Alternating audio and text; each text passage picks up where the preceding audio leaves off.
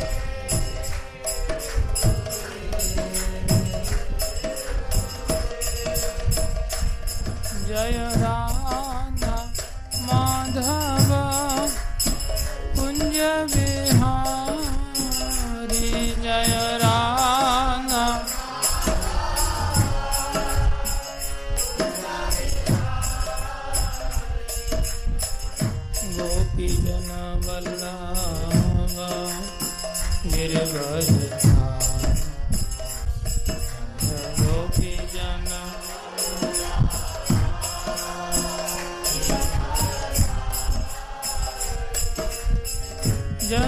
यशोदानन्दन ब्रज जन रञ्जन यशोदा यमुना तीरा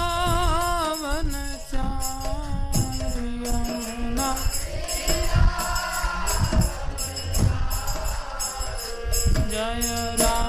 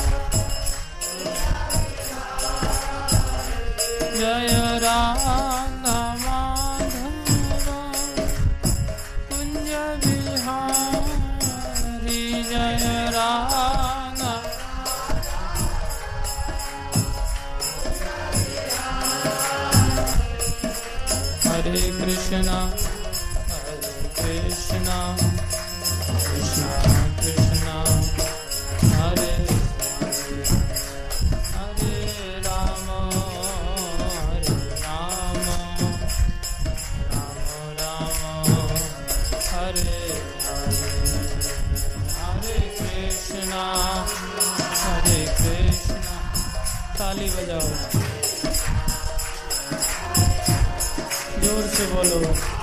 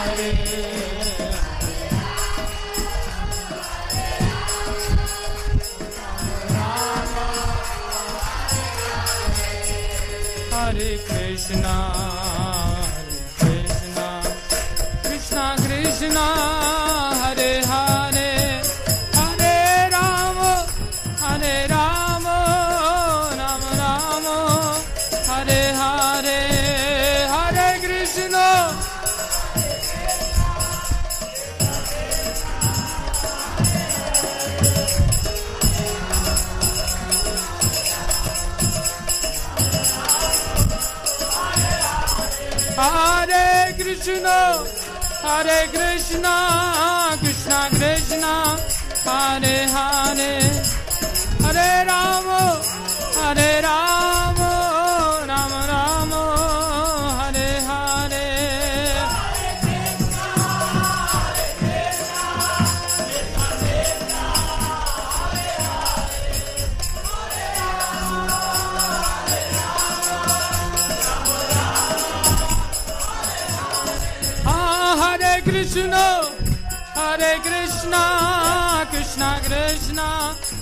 Hare Hare, Hare Rama, Hare Rama, Rama Rama, Hare Hare.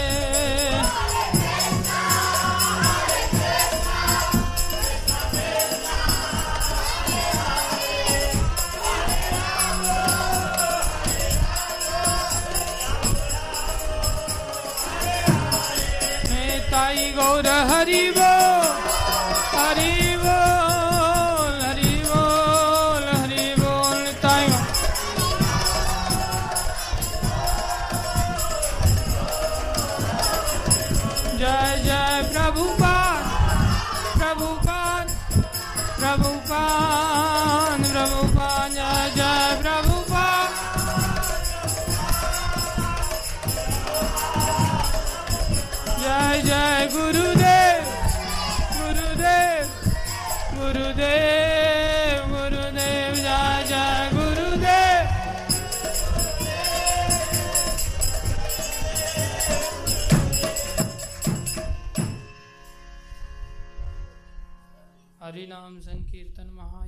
की जय हरे कृष्ण महामंत्र की जय श्री श्री राधा कांत भगवान की जय श्री पंच तत्व की जय प्रहलाद नरसिंह देव भगवान की जय शर गोस्वामी गण की जय शिल गुरु परंपरा की जय जगत गुरु शिल प्रभुपाद की जय श्री गुरु महाराज की जय अनंत कोटि वैष्णव वृंद की जय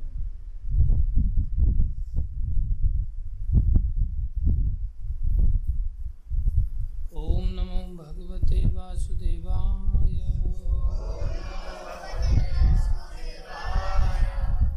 ओम नमो भगवते वासुदेवाय। ओम नमो भगवते वासुदेवाय।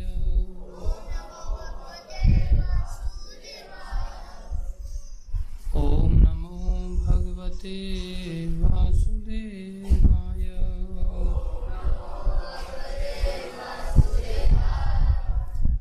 नारायणं नमस्कृत्यं। नरं चैव नरोत्तमं देवीं सरस्वतीं व्यासं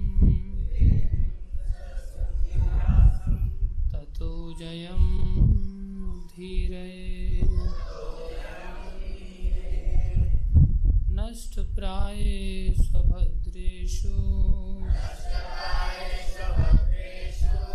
नित्यं भागवत सेवया भगवति उत्तम श्लोके।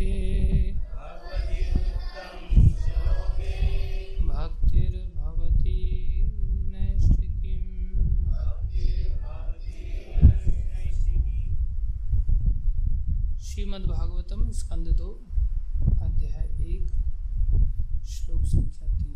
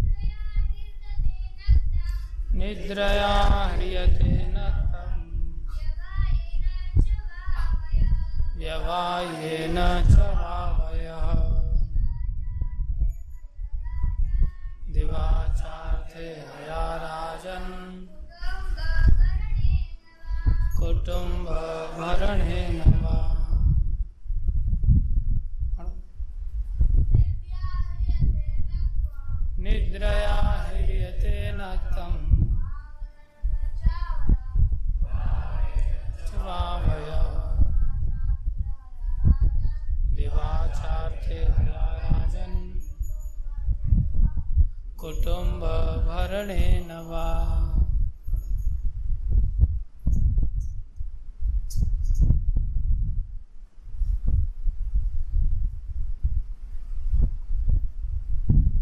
शब्दार्थ निद्रया। सो करके ह्रियते नष्ट करते हैं। नत्तम रात्रि। व्यवायन मैथुन में। च। भी। वा। या तो। वय। जीवन अवधि। आयु। दिवा। दिन। च। भी। अर्थ। आर्थिक। ई हया विकास राजन। हे राजा। कुटुंब। पारिवारिक सदस्यों के। भरने। पालन करने में। वा अथवा। अनुवाद। ऐसे ईर्षालु ग्रस्त ग्रह मेधी का। जीवन। रात्रि में। या तो सोने या मैथुन में रत रहने में तथा दिन में धन उपार्जन या परिवार के सदस्यों के भरण पोषण में व्यतीत होता है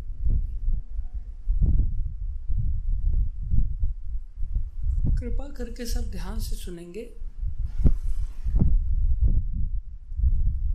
पूछेंगे हम। वर्तमान मानव सभ्यता मुख्यतः रात्रि में सोने तथा मैथुन करने और दिन में धन उपार्जन और उसे परिवार के भरण पोषण हेतु खर्च करने के सिद्धांतों पर आधारित है। इस तरह की मानव सभ्यता श्रीमद् भागवत की विचार द्वारा विचारधारा द्वारा निंदित है। चूँकि मानव जीवन भौतिक पदार्थ तथा आत्मा का सम्मिलित रूप है, अतएव वैदिक ज्ञान की पूरी प्रक्रिया आत्मा को पदार्थ के संदूषण से मुक्त करने की दिशा में प्रेरित रहती है। ध्यान दें सभी, चूँकि मानव जीवन भौतिक पदार्थ तथा आत्मा का सम्मिलित रूप है अतः वैदिक ज्ञान की पूरी प्रक्रिया आत्मा को पदार्थ के संदूषण से मुक्त करने की दिशा में प्रेरित रहती है। इससे संबंधित ज्ञान आत्म तत्व कहलाता है। जो लोग अत्यधिक भौतिकवादी हैं,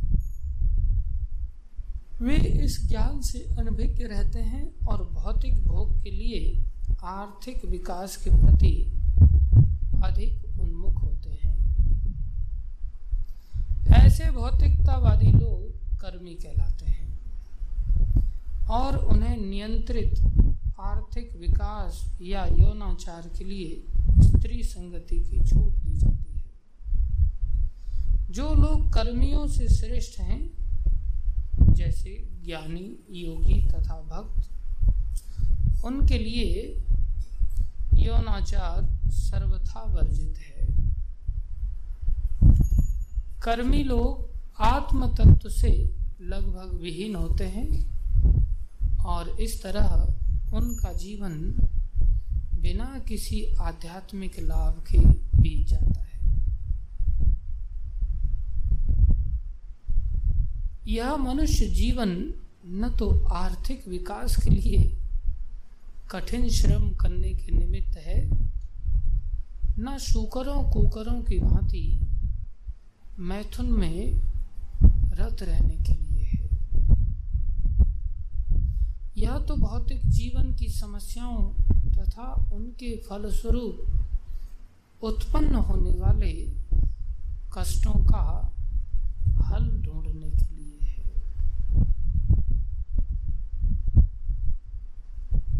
सब उसको, सबको समझ आ रही है ना बात?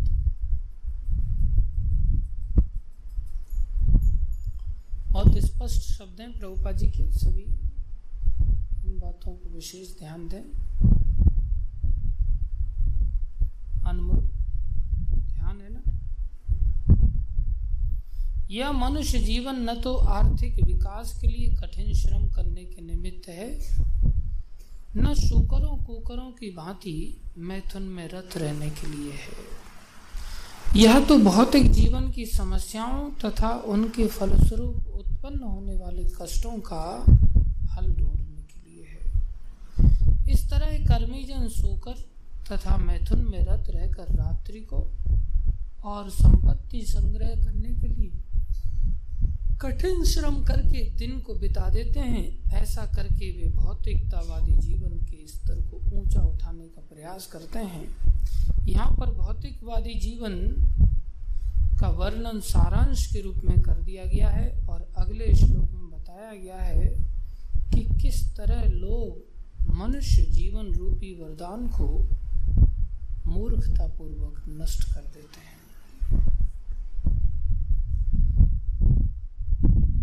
ओम ज्ञानम ज्ञानं तिमिरन्धस्य ज्ञानञ्जनशलाकया चक्षुरुन्मिलितं येन तस्मै श्रीगुरुवे नमः। श्रीचैतन्यमनोविष्णुं स्थापितं येन भूतले स्वयं रूपकदा मह्यं ददाति स्वपदान्तिकम्। वन्देऽहं श्रीगुरु श्रीयुतापदकमलं श्रीगुरुन् वैष्णवांश।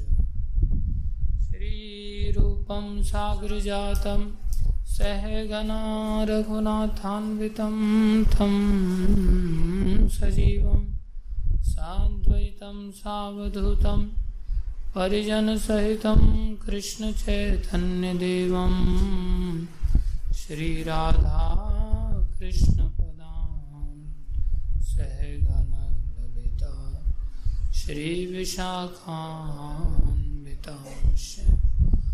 हे कृष्णकरुणा दीनबन्धो। जगत्पते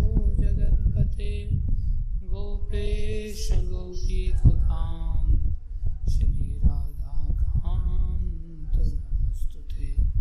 तप्त कांचन गौरंगी राधे वृंदावनेश्वरी। वृषभानुसुते देवी प्रणमामि हरि वाञ्छाकल्पतरुभ्यश्च कृपा सिंधु च पतितानां पावनेभ्यो नमो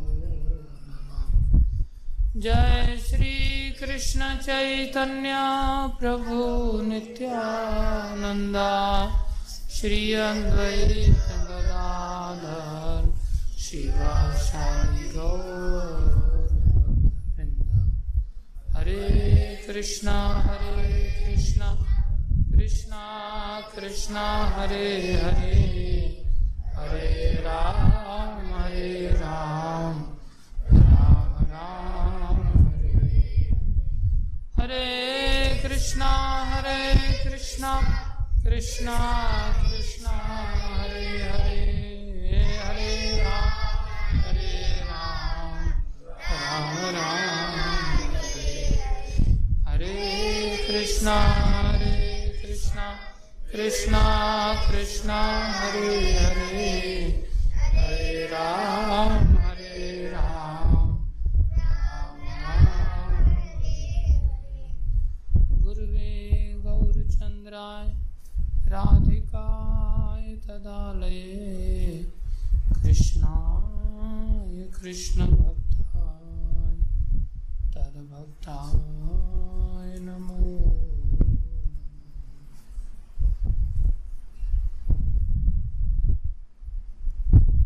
हरे कृष्ण। प्रेम सुमन जी बताएँ।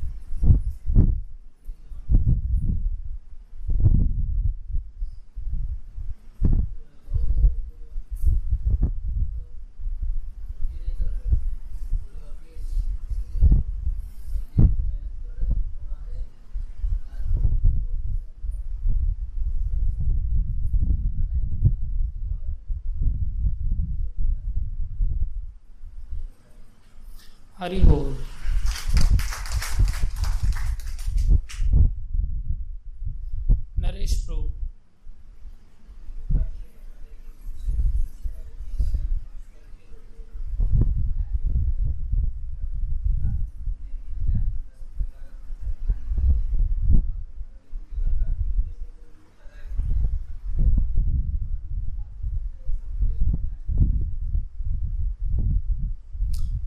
बचा पानी कैसे चलेगा फिर?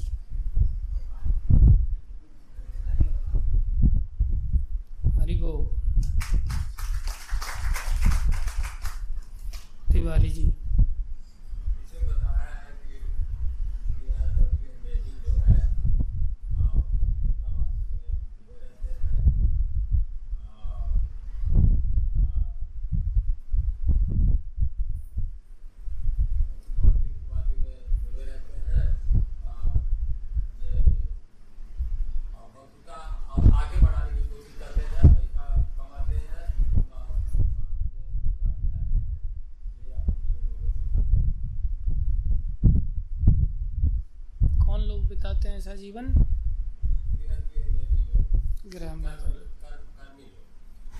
हम कौन सी कैटेगरी के लोग जय हरि वो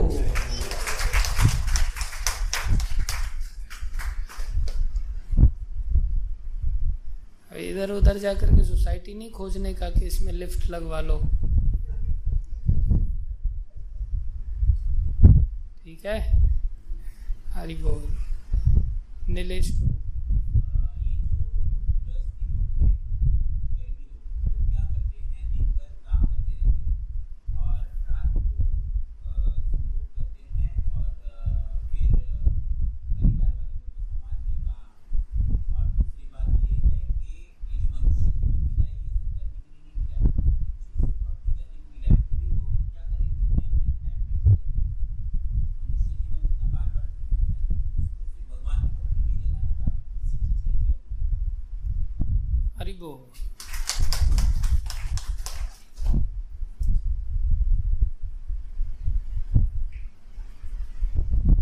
राघव के माता जी नहीं आए? भार्गव के माता जी आ गए आज। बताएँ माता जी आप।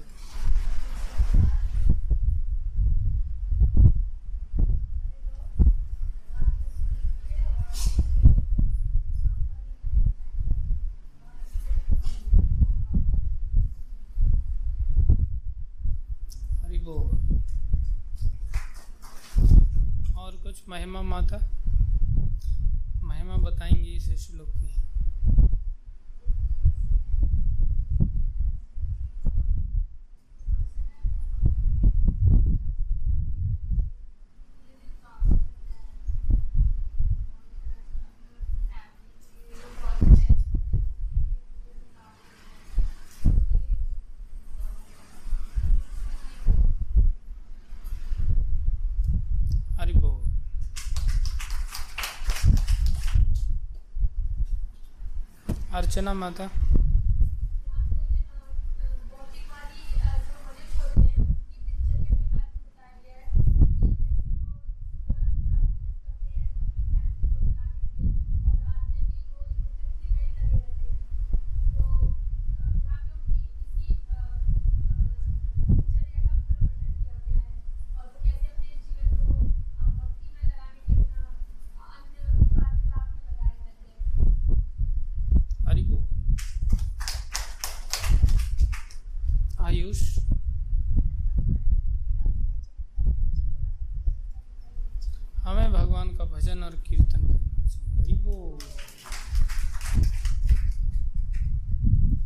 एक स्टेप आगे की बात बताया उन्होंने। क्या नहीं करना चाहिए तो सबने बताया। भागवत के शिष्यों से उन्होंने बताया, हमें करना क्या चाहिए? वेरी गुड हाँ भाई। समझ नहीं आया? अरे, और किसी को समझ आया? नहीं? क्या समझ आया? बोल।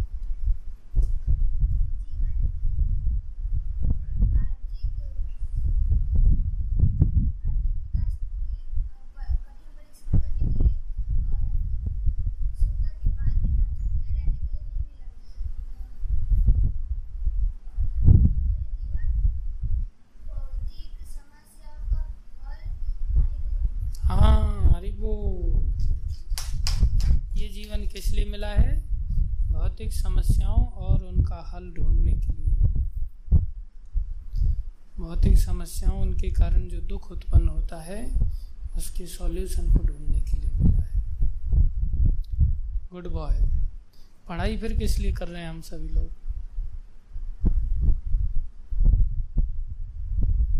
पढ़ाई किस लिए करते हैं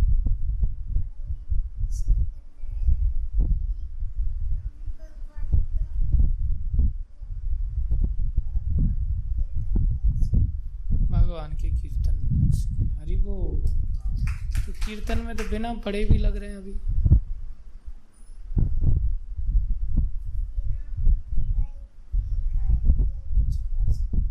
क्यों? अभी कीर्तन नहीं करता तुम? करता है कि नहीं? तो तो बिना पढ़ाई के ही हो रहा है कीर्तन। फिर पढ़ाई किस लिए? पढ़ाई क्यों करते हैं भाई? पढ़ाई किस लिए करते हैं?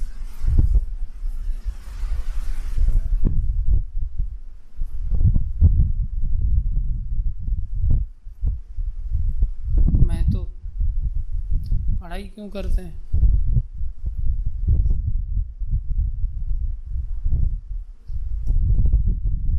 प्रभुपा जी का किताब पढ़ सकें। हरि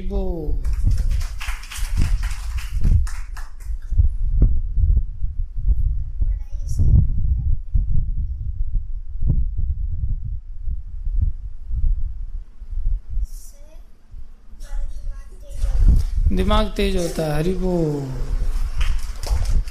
हाँ भाई, पढ़ाई किस लिए करते हैं? पढ़ाई क्यों करते हैं?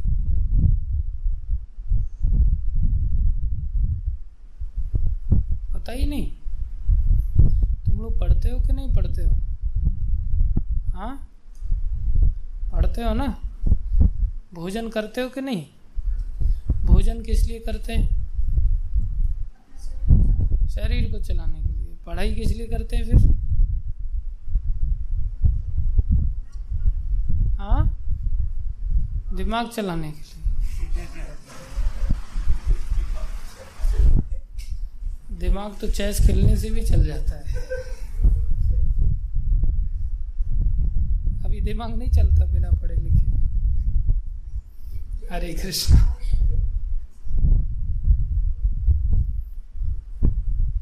ओम ज्ञानम तिमिरंधस्य ज्ञानंजन शलाकया चक्षुरुन्मीलितं येन तस्मै श्री गुरुवे नमः। गुरुवे गौरचंद्राय राधिकाय तदालय। कृष्णाय कृष्ण भक्ताय तद्भक्ताय नमः। हरे कृष्णा। आप सभी भक्तों का, माताओं का, बालकों का हार्दिक अभिनंदन है, स्वागत है। गुरु वैष्णव की दया से जो कुछ भी थोड़ी देर कहें, कृपा करके इन बातों को ध्यान से सुनिए। देखो, हम सभी इस भागवत कक्षा में आकर के बैठा करते हैं। क्यों बैठा करते हैं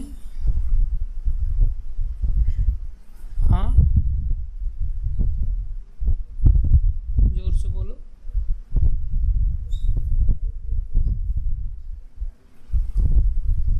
भागवत की जो विचारधारा है, उसको अपने जीवन में अपनाना चाहते हैं। इसलिए हम यहाँ आकर के बैठते हैं। समझ रहे कोई भी व्यक्ति किसी के पास बैठता है, उठता है, उसकी बातें उसको अच्छी लगती हैं, तभी तो बैठता है ना।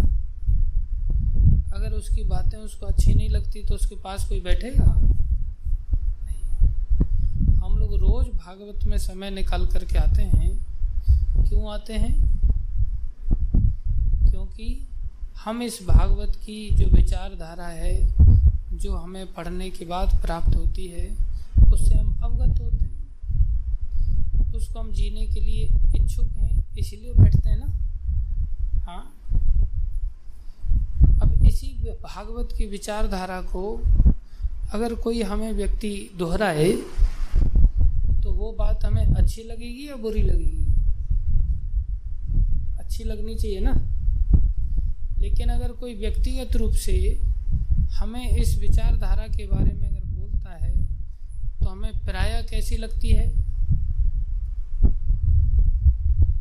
प्राय अच्छी नहीं लगती, क्योंकि हम इसके अभ्यस्त नहीं है, इस विचारधारा के जीने के। लेकिन लगना चाहिए अच्छा ही लगना चाहिए अच्छा ही, लेकिन लगता कैसा है? बुरा। लगता कैसा है? बुरा। अगर हम इस विचारधारा को जीते नहीं है तो प्राय बुरा लगता है।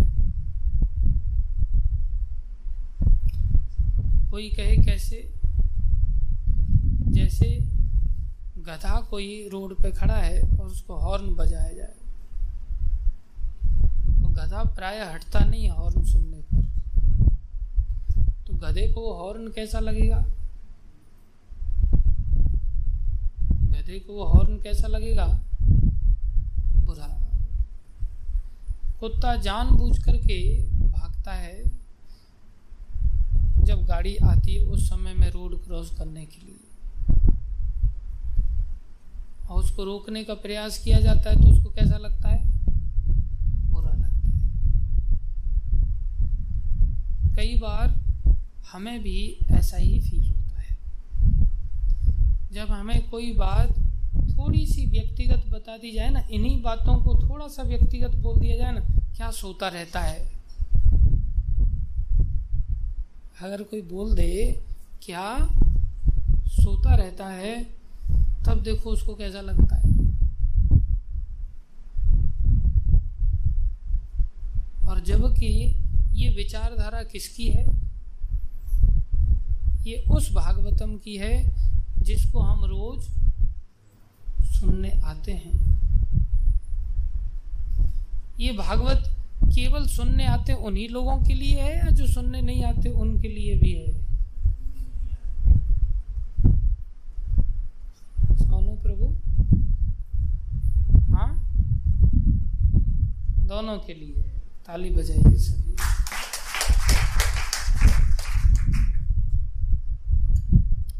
दोनों के लिए है। लेकिन अच्छा किसको लगना चाहिए? इनकी बात ये बातें। एटलीस्ट जो सुनने के लिए आता, उसको तो अच्छी लगनी चाहिए ना। जो सुनने नहीं आता, जैसे कुत्ते को अगर कोई ठीक बात समझाओ तो भौंकने लगता है। तो जो लोग सुनने के लिए आते हैं, कम से कम उनको तो अच्छी लगनी चाहिए ना। क्योंकि हम स्वयं सुनने के लिए आते हैं या ये देखने के लिए आते हैं, ये सुन रहा है कि नहीं, ये सुन रहा है कि नहीं, वो सुन रहा है कि नहीं। किसके लिए आते हैं हम यहाँ क्लास में बैठने के लिए? स्वयं के सुनने के लिए आते हैं ना? तो जब स्वयं के सुनने के लिए आते हैं तो हमें बुरा लगना चाहिए क्या? नहीं लगना चाहिए। तो बुरा लगता नहीं, इसलिए शांति से सुनते हैं ना? कोई व्यक्ति लगता तो एकदम क्रोध करने लगता। इसलिए सब लोग कैसे सुनते हैं? शांति से सुनते हैं। लेकिन कई बार बुरा लगता है। तो यहाँ तो शांति से सुनते हैं, क्योंकि यहाँ तो दादागिरी चल नहीं पाती।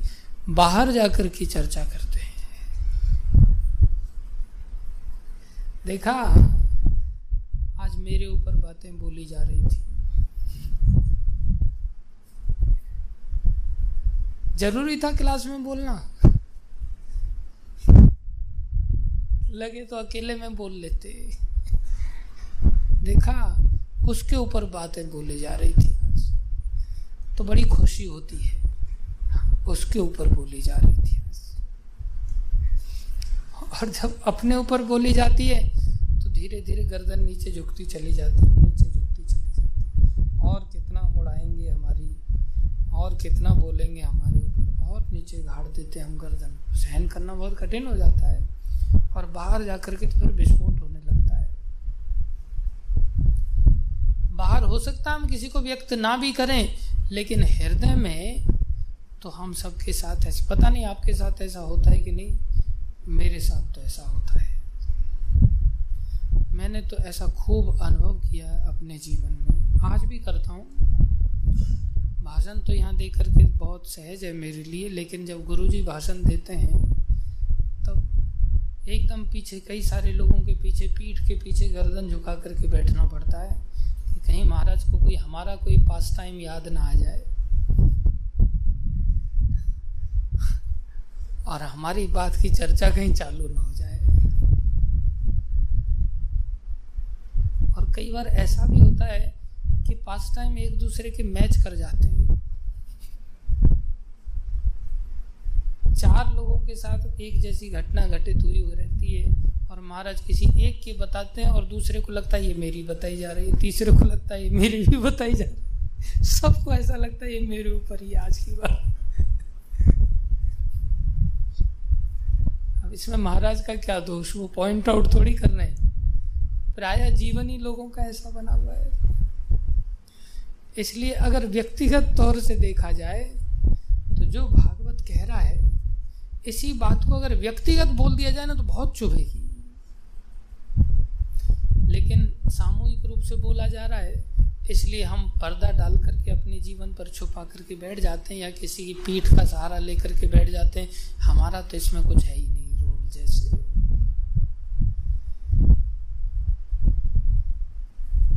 लेकिन हम सबका रोल है, इसलिए ये भागवत हमारे लिए है। क्योंकि हम सब ऐसे ही हैं, नहीं तो ये भागवत हमें दी नहीं जाती इस तरह से। हम लोग क्या करते हैं? अगर कोई नहीं करता तो बहुत अच्छी बात है, उसको सावधान हो जाना चाहिए। कोई कहे, मेरा तो ऐसा जीवन है ही नहीं, फिर मेरे लिए ये उस श्लोक का क्या औचित्य है? तुम्हारे लिए ये औचित्य है, तुम कभी ऐसे बन मत जाना गलती से। अगर तुम हो तो तुम इस विचारधारा के विपरीत हो, और अगर नहीं हो तो गलती से भी नहीं बनना ऐसा। तो भागवत की विचारधारा क्या है? उसको प्रभुपा जी यहाँ समझा रहे हैं। वर्तमान मानव सभ्यता मुख्यतः रात्रि में सोने, ध्यान दें, रात्रि में सोने और तथा मैथुन करने और दिन में धन उपार्जन और उसे परिवार का भरण पोषण हेतु खर्च करने के सिद्धांतों पर आधारित है।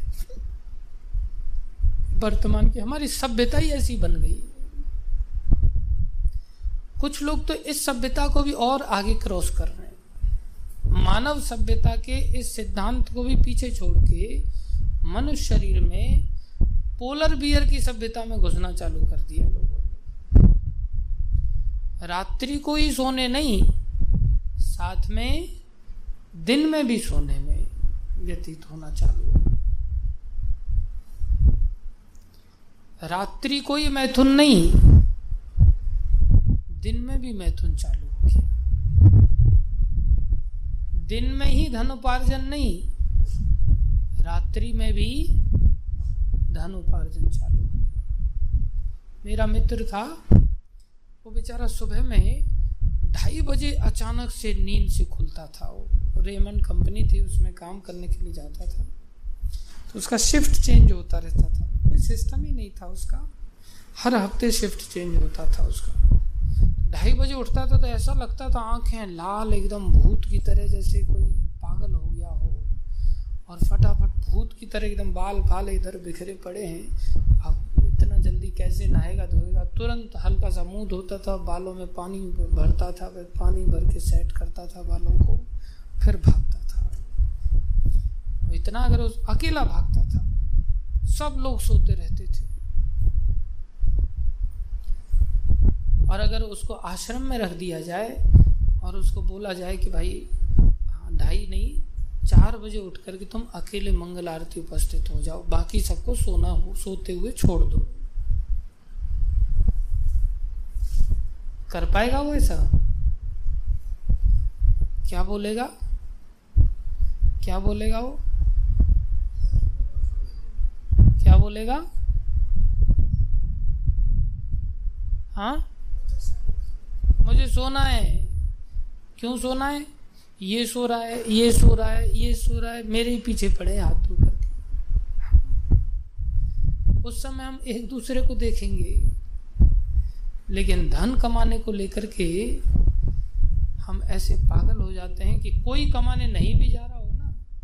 भक्तों के बीच में अगर कभी फंस जाए और देखें ये लोग तो धन कमाने नहीं जाते, वहाँ भी हम ढूंढ लेते हैं कि हमें धन कमाना वहाँ भी हम मैथुन का रास्ता ढूँढने लग जाते हैं। ये मानव सभ्यता इस कार्य के लिए नहीं मानव सभ्यता भागवत की विचार द्वारा द्वारा आज के समय की जो सभ्यता है, ये निंदित है। भागवतम इसकी निंदा करता है। हमारा जीवन अगर ऐसा है तो हम भागवत की विचारधारा के खिलाफ हैं। तो फिर ये मिली किस लिए? मनुष्य शरीर क्या कार्य करने के लिए मिला है? बोले, मनुष्य शरीर है क्या आज? प्रभुपा जी लिख रहे हैं, ये आत्मा और पदार्थ दोनों का सम्मिलित रूप है। शरीर पदार्थ से बना है, आत्मा आध्यात्मिक चित वस्तु से बनी है, सत चित आनंद से बनी हुई है इन दोनों का मिला हुआ स्वरूप है। तो क्या करें फिर? बोले, इतना ऊपर उठो, इतना ऊपर उठो। गीता में भगवान ने कहा, त्रैगुण्य विषया वेदा, निस्त्रैगुण्य भव अर्जुन। आगे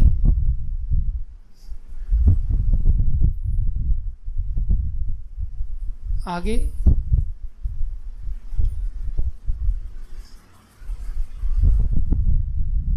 कुछ श्लोक आप लोग भी याद कर लिया करो रोज के क्रम से अगर चाहो तो। दूसरे अध्याय का श्लोक है। भगवान कह रहे हैं, तीन गुणों से जो संसार बना हुआ है, तुम तो मूलतः इन तीन गुणों से नहीं बने हुए हो। तुम इससे बाहर आने की चेष्टा करो। नैस्त्रैगुण्य होने की चेष्टा करो। इससे क्या होगा? तुम द्वंद्वों से बाहर हो जाओगे। निर्द्वंदो नित्य सत्वस्थ हो। नित्य सत्व में स्थित हो जाओगे। उससे क्या होगा? निर्योग क्षेम आत्मवान। निर्द्वंद होकर के सत्व में स्थित होकर के निर्योग क्षेम अर्थात योग माने प्राप्ति। योग माने किसी वस्तु के साथ जुड़ना।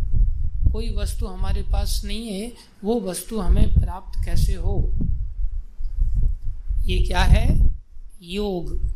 निर्योग मतलब हमें किसी चीज़ की आकांक्षा नहीं है। क्षेम मतलब रक्षा, जो प्राप्त है उसकी हम क्या करना चाहते हैं? रक्षा करना चाहते हैं। निर्क्षेम मतलब हमें रक्षा की कोई चिंता ना हो।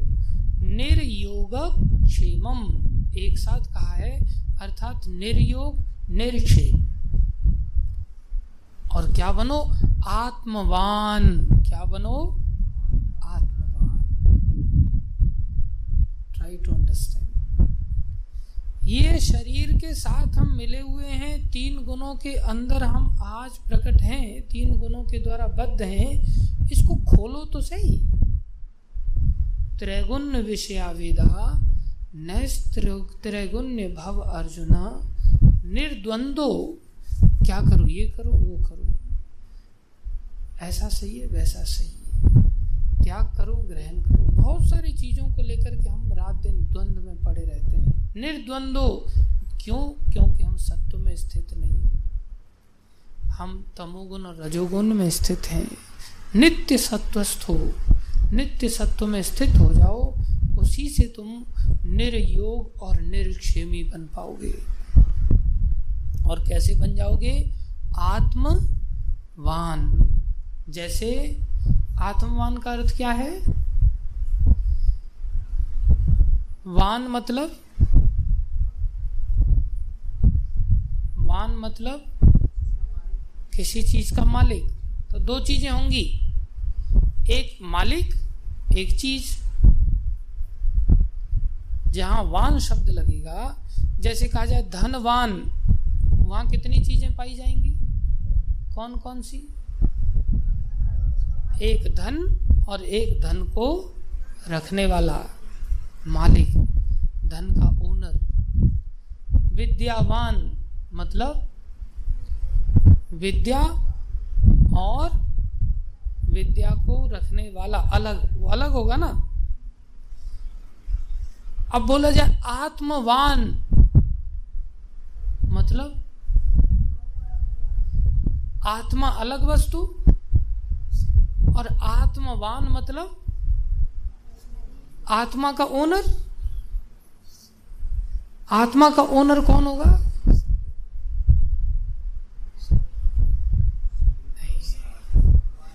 शरीर का ओनर कौन है?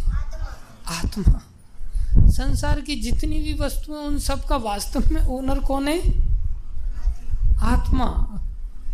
बाकी जो कुछ भी है, सब क्या है? पजेशन है। एक पजेशन है एक पजेसर है। चीज़ों को पजेस्ट करने वाला व्यक्ति पजेसर और जो चीज़ें हैं, वो पजेशन है उसके। जैसे मकान को ओनर तो मकान अलग वस्तु है, मकान को ओन करने वाला अलग वस्तु है। आज हम इतने नीचे गिर चुके हैं, इतने नीचे गिर चुके हैं, कि आज हमने आत्मा को अपना तक नहीं माना है। स्वयं आत्मा की फीलिंग तो बहुत दूर की बात है। भगवान क्या कह रहे हैं? तुम जैसे बाकी चीज़ों को एक पजेशन के रूप में मानते हो, ऐसी काश तुम इस आत्मा को भी क्या मान लो? एक पजेशन तो मान लो। जैसे मैं और मेरा। मेरा का अर्थ क्या है? मैं वो नहीं हूँ, लेकिन मेरा उसमें लगेगा जो किसी वस्तु है, जिसमें ममता है। मैं तो ओनर हो गया। मेरा जहाँ आ गया वो वस्तु की ओर इंगित करेगा, वस्तु को पॉइंट आउट करेगा। जहाँ भी माई शब्द होगा, वहाँ दो चीज़ें होंगी object and subject this is my book मतलब book is the object and I am the subject owner of the book ऐसे ही हम यहाँ तक तो कह देते हैं हाँ my legs my hands my body my mind my intelligence लेकिन अभी तक ये समझ नहीं कि माई सोल तक कह सके। कभी इस लिस्ट में जो दुनिया भर की हमारे पास लिस्ट है, क्या उसमें कभी ऐसा कह पाते हैं कि this is I also possess the soul my soul कभी कभी भक्ति मार्ग में आने के बाद भले कह दें, मेरी आत्मा। जबकि वास्तव में क्या मेरी आत्मा है या मैं आत्मा हूँ?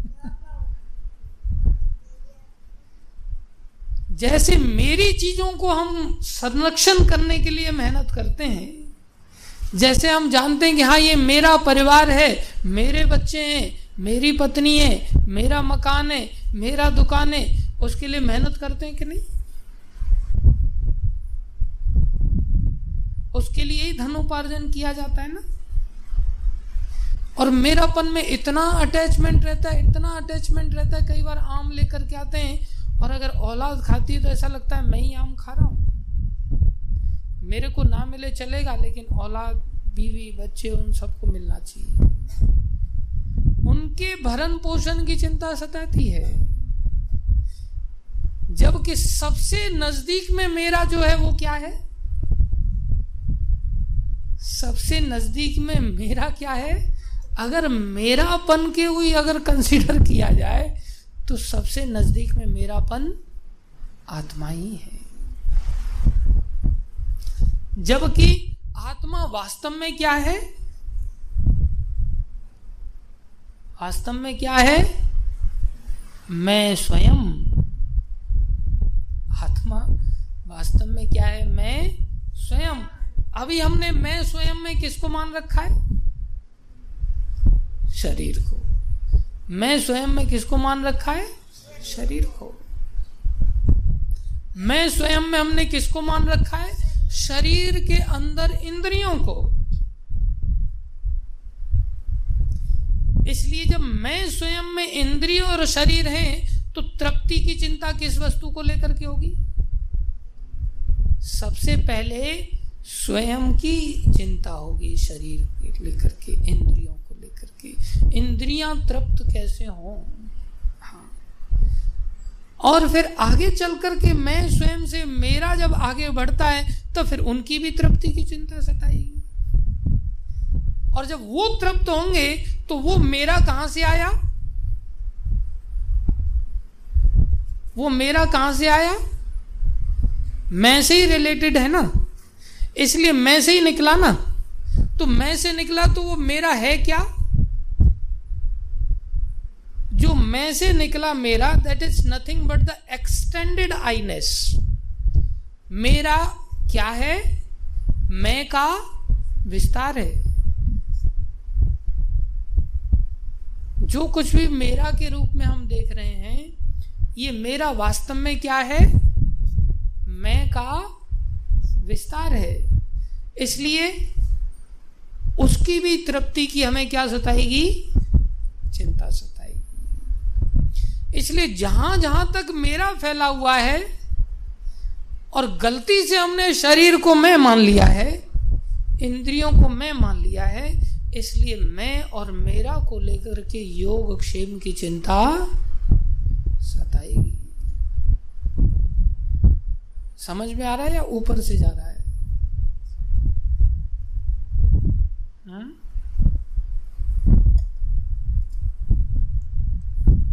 आयुष कह रहा है समझ में आ रहा है। मेरे को तो आज तक समझ नहीं आया। भगवान कह रहे हैं, अरे मूर्ख जीव, तुम पहले आत्मा हो, इतना नहीं समझ पा रहे हो, क्योंकि तुम तीन गुणों में इतने नीचे डूब चुके हो, तुम आत्मवान ही समझ लो अपने आप को। आत्मा को एक मेरा की लिस्ट में जोड़ दो। और उस मेरा की लिस्ट में सबसे नज़दीक की शुरुआत तुम्हारी इसी आत्मा से होती है। इसलिए इसके पोषण की चिंता करो। और अगर थोड़ा सा विचार किया जाए तो उस आत्मा की सत्ता से जो शरीर चलता है, मेरा सबसे नज़दीक मतलब जो हमारी सबसे ज़्यादा चिंता करे, उसी को तो हम अपना मानेंगे ना। तो उसमें सबसे ज़्यादा हमारे जीवन का आधार क्या है जो हमें चलाता है? बोले, वो आत्मा है। आत्मा की सत्ता से शरीर चलता है, आत्मा की सत्ता से मकान, दुकान, गाड़ी, घोड़ा, संसार में सब कुछ किसकी सत्ता से चलता है? आत्मा की सत्ता से चलता है। तो आत्मा क्या हुआ?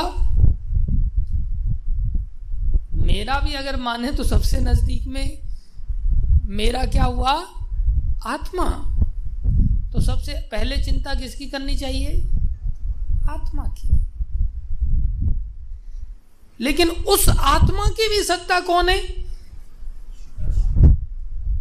उस आत्मा की भी आत्मा कौन है? भगवान श्री कृष्ण, परमात्मा। इसलिए उस समय अगर मेरा का दृष्टिकोण शुरुआत करें तो फिर और मेरापन सबसे नज़दीक किसके प्रति लागू होगा? किसके प्रति लागू होगा? उस आत्मा को भी सामर्थ्य देने वाले कौन है? श्री कृष्ण।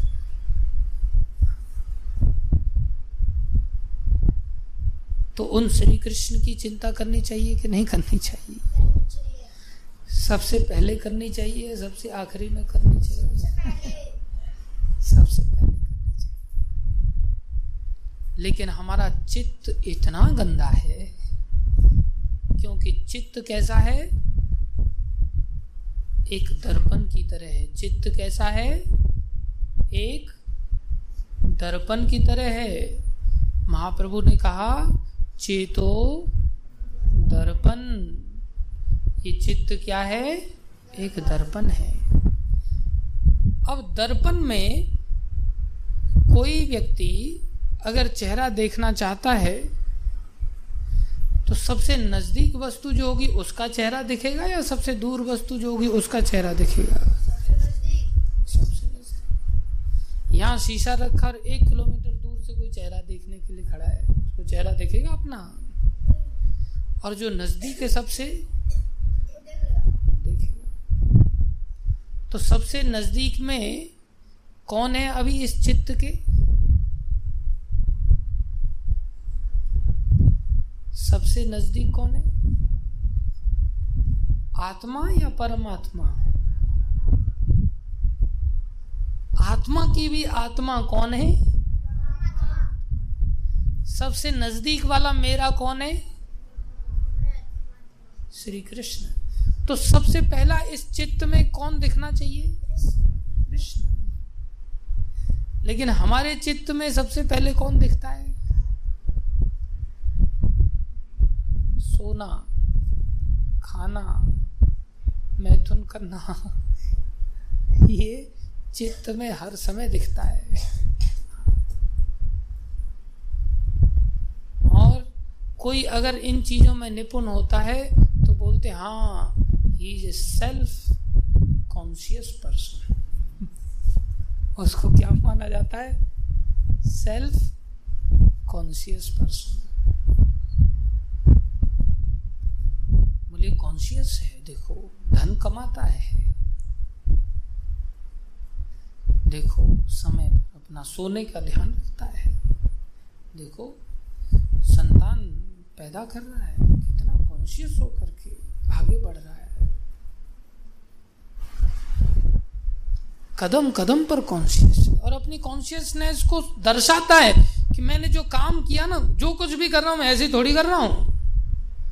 प्रॉपर रीजन है इसके पीछे। मैं बहुत इंटेलिजेंट हूँ।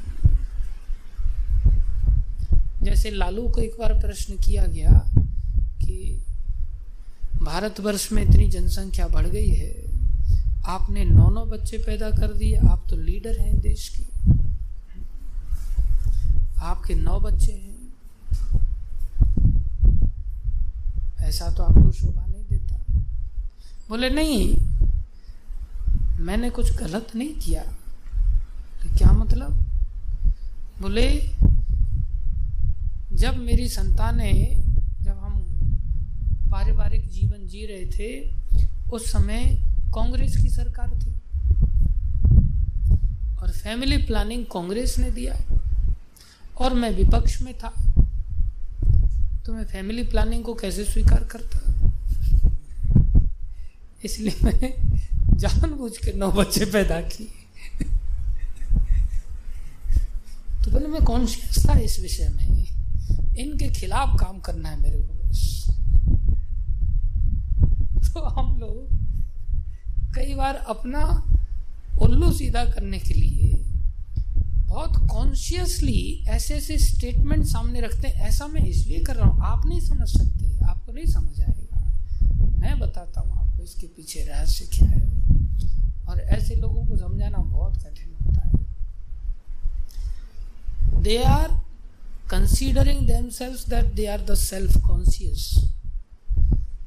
और वो सेल्फ कॉन्शियस मतलब ऐसा लगता है सेल्फ रियलाइज़ है, लेकिन self realisation is something different and self self is something something self realisation means realisation of the soul हम आत्मा है। आत्मा की भी आत्मा श्री कृष्ण है। इसलिए self realisation means really Krishna conscious self of the self is Krishna. उस आत्मा की भी आत्मा कौन है? कृष्णा, अगर हम रियली में सेल्फ रियलाइज़ हैं तो हम क्या होंगे? कृष्णा कॉन्शियस होंगे। ना कि आज हम शरीर कॉन्शियस हैं और स्वयं को क्या कहते हैं? We are self conscious so call self conscious is not the self realisation if we are really the self conscious then we will be surely krishna conscious अगर हम वास्तव में ही सेल्फ कॉन्शियस हैं तो हम क्या होंगे? कृष्णा कॉन्शियस अपना भला चाहने वाले, अपनी चिंता करने वाले अगर हम वास्तव में हैं तो हम क्या होंगे? कृष्णा कॉन्शियस ये नहीं, मैं मंगल आरती इसलिए नहीं आया क्योंकि मेरा पीठ में दर्द हो रहा था, मेरा सर्वाइकल की समस्या थी, मेरे को ऐसा था। इसलिए मैं क्या कर रहा था? समाधान के रूप में मैं रेस्ट कर क्यों? क्योंकि मैं कॉन्शियस हूँ अपने बारे में। अपना भला चाहता हूँ। क्या वो वास्तव में भला चाह रहा है? प्रभुपा जी कह रहे हैं, अगर कोई बीमार है और इतना बीमार है कि वो खड़ा होकर के चल नहीं सकता तो भी उसको क्राउलिंग करके मंगल आरती पहुँचना चाहिए। क्यों? क्योंकि मंगल आरती में वो कैसा बना सकता अपने आप को? कृष्णा कॉन्शियस बना सकता है। आप इस कमर को बहुत लंबे समय तक बचा करके रख भी नहीं सकते। एक न एक दिन तो इसको दर्द करना ही है। और आप सोचो कि रेस्ट करने से आपका दर्द नहीं होगा। भूल जाओ इसको। एक न एक दिन ऐसा दर्द होगा कि आप इससे कभी निकल ही नहीं पाओगे। लेकिन शुरुआत में हमने इस दर्द को इतना महत्व दिया कि कृष्णा कॉन्शियस को भी महत्व नहीं दिया। परिणाम में क्या होगा? हम प्रैक्टिस नहीं कर पाए और उसके अभाव में हम कृष्णा कॉन्शियस नहीं बना पाए अपने आप को तो अंतिम अवस्था में उस दर्द से जूझना हमारे लिए बहुत कठिन हो जाएगा।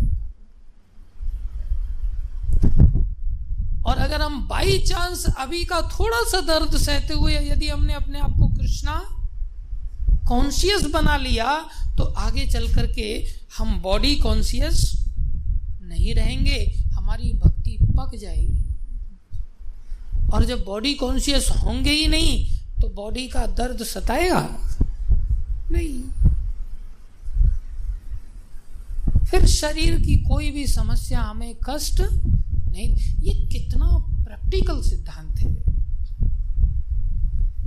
वैसे हम पढ़े लिखे इतने ज़्यादा पढ़ लिख जाते हैं, कोई बी टेक कोई एम टेक कोई एम एस सी कोई एम फिल हाँ कोई पी एच डी कोई एम बी बी एस कोई एम डी दुनिया भर की पढ़ाई पढ़ लेते हैं, लेकिन कभी अंतर्मुख होकर के भागवतम का ये छोटा सा सिद्धांत, जिसको समझने के लिए ये मनुष्य शरीर मिला है। प्रभुपा जी कहते थे yet this philosophy so simple even a child can understand this philosophy इतनी सी बात को समझाना कोई बहुत कठिन काम नहीं है एक बालक को भी ये बात लॉजिकली समझाई जा सकती है।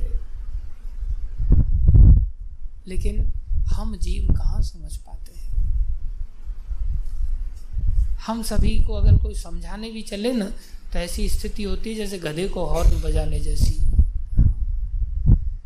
अरे तू साइड से निकल जाना, क्यों हॉर्न बजा रहा है? तेरे कोई ज़्यादा कृष्णा कॉन्शियस बनना है तो तू जा मंगल आरती करने के लिए। ज़रूरी है मेरे को उठाते हुए जाना। अरे तुम जाओ, तुम तुम्हारा भला करना चाहते हो। अच्छी बात है, मुझे तो सोने दो। लाइट जला के तिलक जला लगा रहे हो। मोबाइल की लाइट से नहीं लगा सकते? मेरी नींद खराब करती फालतू में। किसी के साथ ज़बरदस्ती नहीं करनी चाहिए। अपने आप भक्ति में जिसकी इच्छा हो करेगा, नहीं तो नहीं करेगा।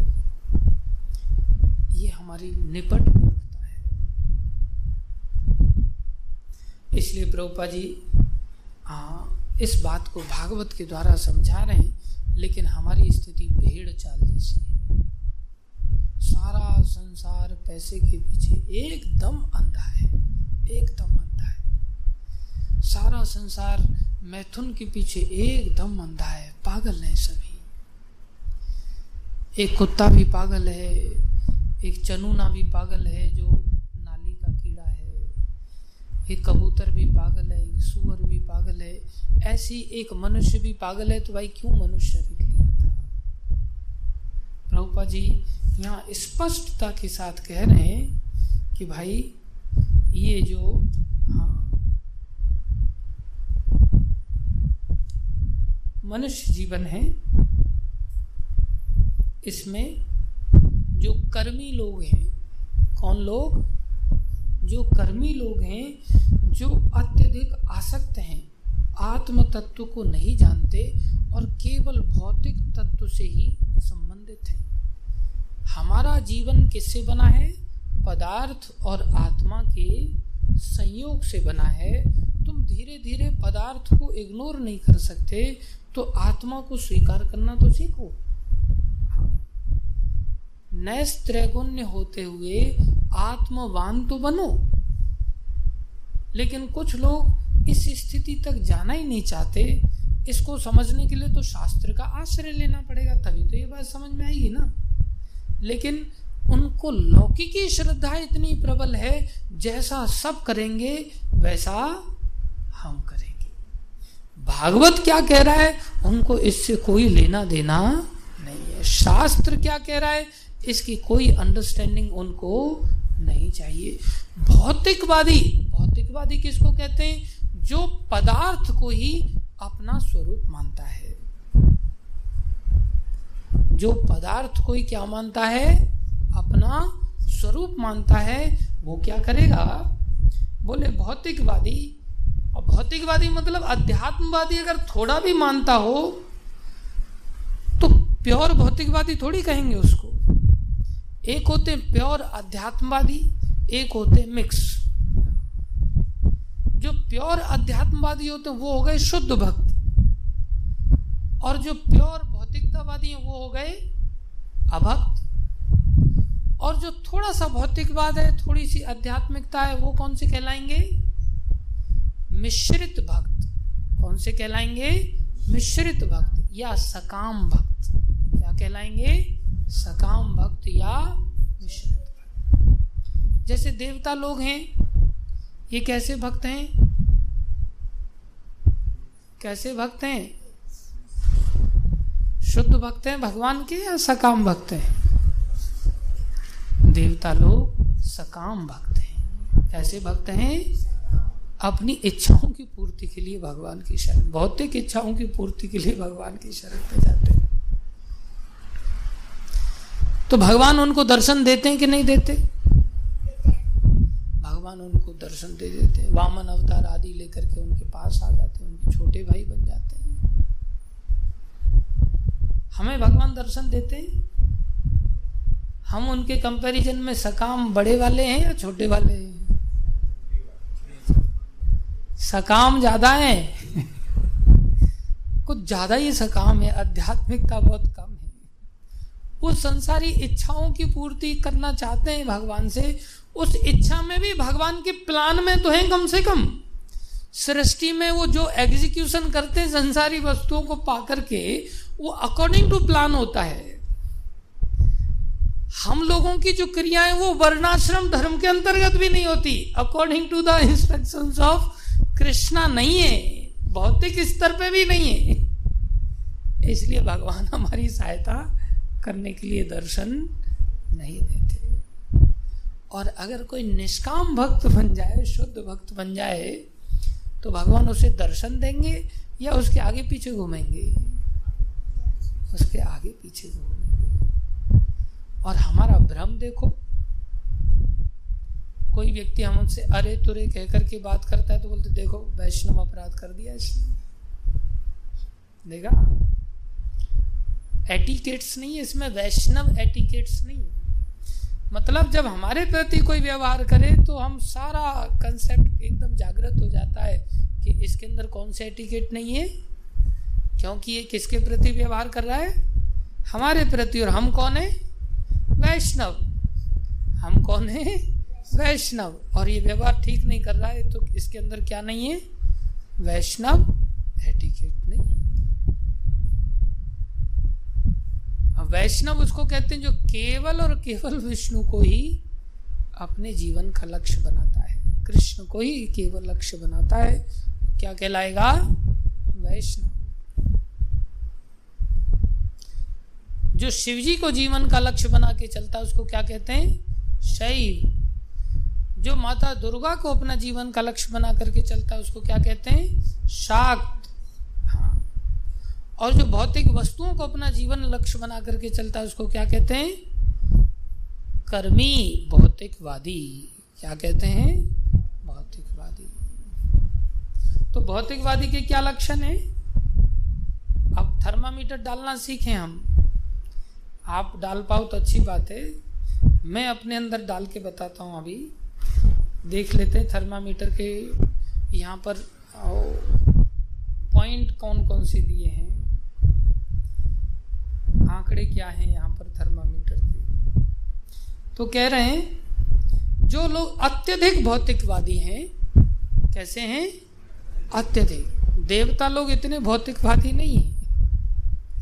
जो लोग अत्यधिक भौतिकवादी हैं, वे इस ज्ञान से अनभिज्ञ रहते हैं। अब देखो, वैदिक ज्ञान क्या कहता है? वैदिक ज्ञान कहता है कि वैदिक ज्ञान की पूरी प्रक्रिया आत्मा को पदार्थ के संदूषण से मुक्त करने की ओर दिशा में प्रेरित करती है। कैसे हम आत्मा को इस भौतिक शरीर से ऊपर उठाए? राजा राम प्रभु हमारी वैदिक जो सभ्यता है, ये किस ओर प्रेरित करती है हमें नहीं भौतिक पदार्थ के संदूषण से आत्मा की ओर ले जाने के लिए प्रेरित करती है। तो हम आत्मवान बनने के लिए कह रही है ना, सारी वैदिक जो लिटरेचर है, और आगे क्या कह रहे हैं, इससे संबंधित ज्ञान आत्म तत्व कहलाता है। जो लोग अत्यधिक भौतिकवादी हैं, वे इस ज्ञान से अनभिज्ञ रहते हैं, और भौतिक भोग के लिए आर्थिक विकास के प्रति अधिक उन्मुख होते हैं। अब हम थर्मामीटर पर इस पे देखें, ब्लिंक कर रहा है कि नहीं हमारे अंदर टेम्परेचर हमारा इस जगह पे पहुँचा कि नहीं तो पता चलेगा। जैसे मैं अपने अंदर झाँक करके देखता हूँ तो मैं देखता हूँ कि बस, भगवा कपड़ा पहन करके भी मेरे दिमाग में रात दिन यही घूमता है, पैसा कहाँ से आए? पैसा कहाँ से आए आर्थिक विकास। ऐसे भौतिकवादी लोग क्या कहलाते हैं? कर्मी कहलाते हैं। जब मैं कर्मी हूँ तो मेरा क्या अधिकार है भाई किसी को बोलने का कि मैं वैष्णव तुम्हारे अंदर वैष्णव एटिकेट नहीं आगे कह रहे हैं, और उन्हें नियंत्रित आर्थिक विकास या यौन आचार के लिए स्त्री संगति की छूट दी जाती है। ठीक है, तुम जाओ, पैसा कमाओ। जाओ तुम, विवाह आदि करो। जो लोग कर्मियों से श्रेष्ठ हैं, जैसे ज्ञानी योगी तथा भक्त, एक तो धन और धन के साथ साथ यौन आचार। बोले, जो लोग ज्ञानी भी हैं, योगी भी हैं और भक्त भी हैं, उनके लिए यौन आचार सर्वथा वर्जित है। सर्वथा क्या है? वर्जित है। अब वर्जित ऐसा लग रहा है कि क्या उनके साथ ज़बरदस्ती अत्याचार किया जा रहा है उनके ऊपर? उनकी तृप्ति की कोई चिंता नहीं रखी जा रही है? नहीं। उनका हृदय ही ऐसा होगा कि उनसे ऐसा संभव ही नहीं होगा। जो व्यक्ति इस स्तर के कंसेप्ट पर उठ गया है, उससे ऐसा भोग संभव हो ही नहीं सकता। विशेष रूप से हो सकता है योगी गिर भी जाए कभी। हो सकता है ज्ञानी कभी गिर भी जाए, विस्मृति हो जाए अजामिल की तरह। लेकिन एक भक्त तो कभी भी नहीं गिर सकता। कभी नहीं गिर सकता। संभव ही नहीं है। चाहे फिर अप्सराओं की शिरोमणि उर्वशी ही उसको क्यों न आकर्षित करे? अर्जुन ऐसे भक्त हैं और अर्जुन के सामने उर्वशी ने प्रस्ताव रखा और उन्होंने उनको माँ कह करके संबोधित कर दिया। हम तो सिर्फ़ मुँह से माता जी भले कह लें, हृदय में वो स्थिति हम तो नहीं कह पाऊँगा मैं। मैं अगर कहूँ तो मैं मुँह से भले माता जी कह पाता हूँ, लेकिन हृदय में लालसाएँ हैं। हृदय में काम, क्रोध, लोभ, मोह मत मत्सर ईर्षा दंभ कपट, ये सब भरा पड़ा है। अपने आप ही ईर्षा रहेगी। क्यों? ये जड़ है ना। अंदर जो उखड़ी नहीं अभी तक, वासना की। इसलिए मैं सोचूं, अब अपेक्षा करूँ कि मेरे साथ भगवान प्रहलाद महाराज जैसा व्यवहार करे। तो भगवान मेरे साथ प्रहलाद जैसा कैसे व्यवहार कर सकते कभी नहीं हो सकता इसलिए प्रभुपा जी लिख रहे हैं। एक एक बात प्रभुपा जी की एकदम सोने की तरह एकदम खन खनाती हुई है। प्रभुपा जी कहते हैं why everybody is after me Prabhupa ji कहते हैं because I am free from sex life हर व्यक्ति प्रभुपा जी की ओर पागल था, ऐसा आकर्षण था। क्योंकि प्रभुपा जी कृष्ण के प्रति आकर्षित थे। प्रभुपा जी, शरीर की जो सुख है, जो भक्त बन गया, क्या वो इस सुख में गिरा गिरा पाएगा अपने आप को? जिसके बारे में ऋषभ देव भगवान कह रहे नायम देह देह भाजा निर्लो के कष्टान कामान अरहताम बिड़ भुजाम ये। अरे, ये तो मल भोजी कुकर शुकर के लिए है, तुम्हारे लिए नहीं है। इसको लेकर के तो अपने आप नेचुरली घृणा आनी चाहिए।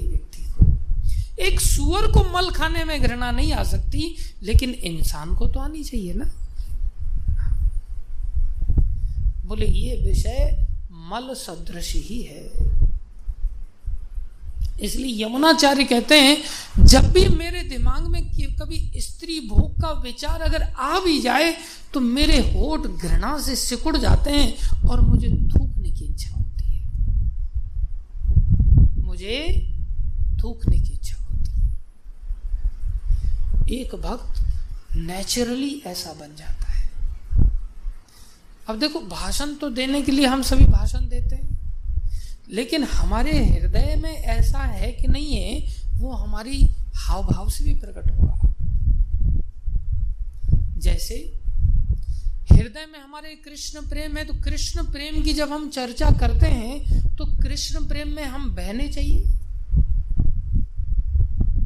किसी घटना को लेकर के बहने चाहिए, जैसे महाराज कुलशेखर है, उन्होंने सुना अच्छा जानकी जी का हरण हो गया। सेना तैयार की जाए।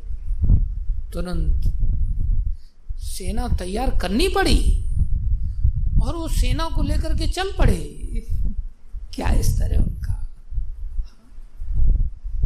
तब जैसे महाराज कभी कथा करते हैं और जब कृष्ण की चर्चा आती है या भगवान के भक्तों का कृष्ण के प्रति आदान प्रदान आता है तो उनको आँसू के लिए बहुत ज़्यादा आँखें मीड़नी नहीं पड़ती, विक्स वगैरह नहीं लगानी पड़ती, जैसे एक्टर लोग लगाते हैं।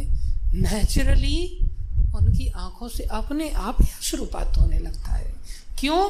क्योंकि वो कृष्ण प्रेम का हृदय में धारण करके बैठे हुए अब मेरे हृदय में कृष्ण प्रेम नहीं है तो मेरे हृदय में दूसरा होगा ही ना। दूसरा क्या होगा? काम। काम क्या है? कृष्ण प्रेम का विकृत रूप है। अगर मेरे हृदय में कृष्ण प्रेम है तो मुझे काम कैसा नज़र आएगा? कैसा नज़र आएगा? नहीं। मेरे हृदय में यदि कृष्ण प्रेम है तो काम मुझे कैसा नज़र आएगा? विकृत। कैसा नज़र आएगा? विकृत। क्योंकि काम क्या है?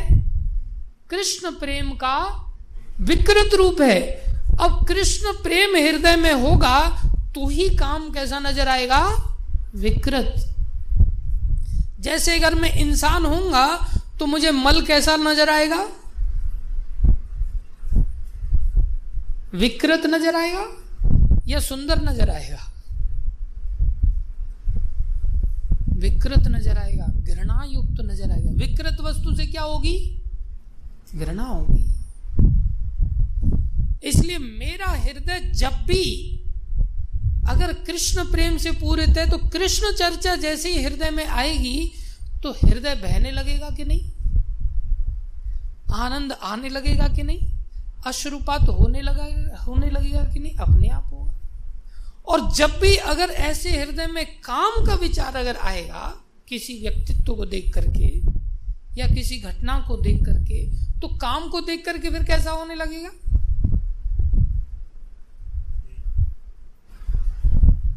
कैसा होगा? घृणा होगी। काम को देख करके कैसी होगी? घृणा होगी। और ये मैंने महाराज के अंदर दोनों ही देखे। और जब भी उनको किसी व्यक्ति के बारे में ऐसा पता चलता है ये ऐसा दुष्कर्म करा गंदा आदमी मैं तो मुँह बना रहा हूँ। अंदर हृदय नहीं है। लेकिन महाराज को मैंने देखा है, वो एकदम इतनी गंदगी, इतनी, ये सबसे बड़ी गंदगी यही है। वो उसी भाव मुद्रा को चखते हैं, अनुभव करते हैं। इसका अर्थ ये नहीं है कि कोई स्त्री से घृणा करे। इसका अर्थ ये नहीं है कि कोई पुरुष से घृणा करे। आत्मा की दृष्टि से जब देखा जाए तो कुत्ते से भी महाराज युधिष्ठिर प्रेम करते हैं। इसलिए घृणा किसी से नहीं लेकिन जैसे आ, जब अर्जुन के सामने उर्वशी ने प्रस्ताव रखा तो अर्जुन ने उर्वशी से घृणा किया क्या? नहीं। उल्टा क्या किया? सम्मान दिया। माँ बना लिया। ये नहीं सोचा, अरे, ये इस भाव से आ रही मैं इसको माँ कैसे बनाऊ? इसका भाव तो बड़ा गंदा है। इतने गंदे भाव से मेरे पास आई है, अब मैं इसको माँ बना सकता हूँ क्या नहीं आत्मा के स्तर से देख रहे हैं। ऐसा होना कोई चुटकी बजाने का खेल है? ऐसे नहीं हो सकता।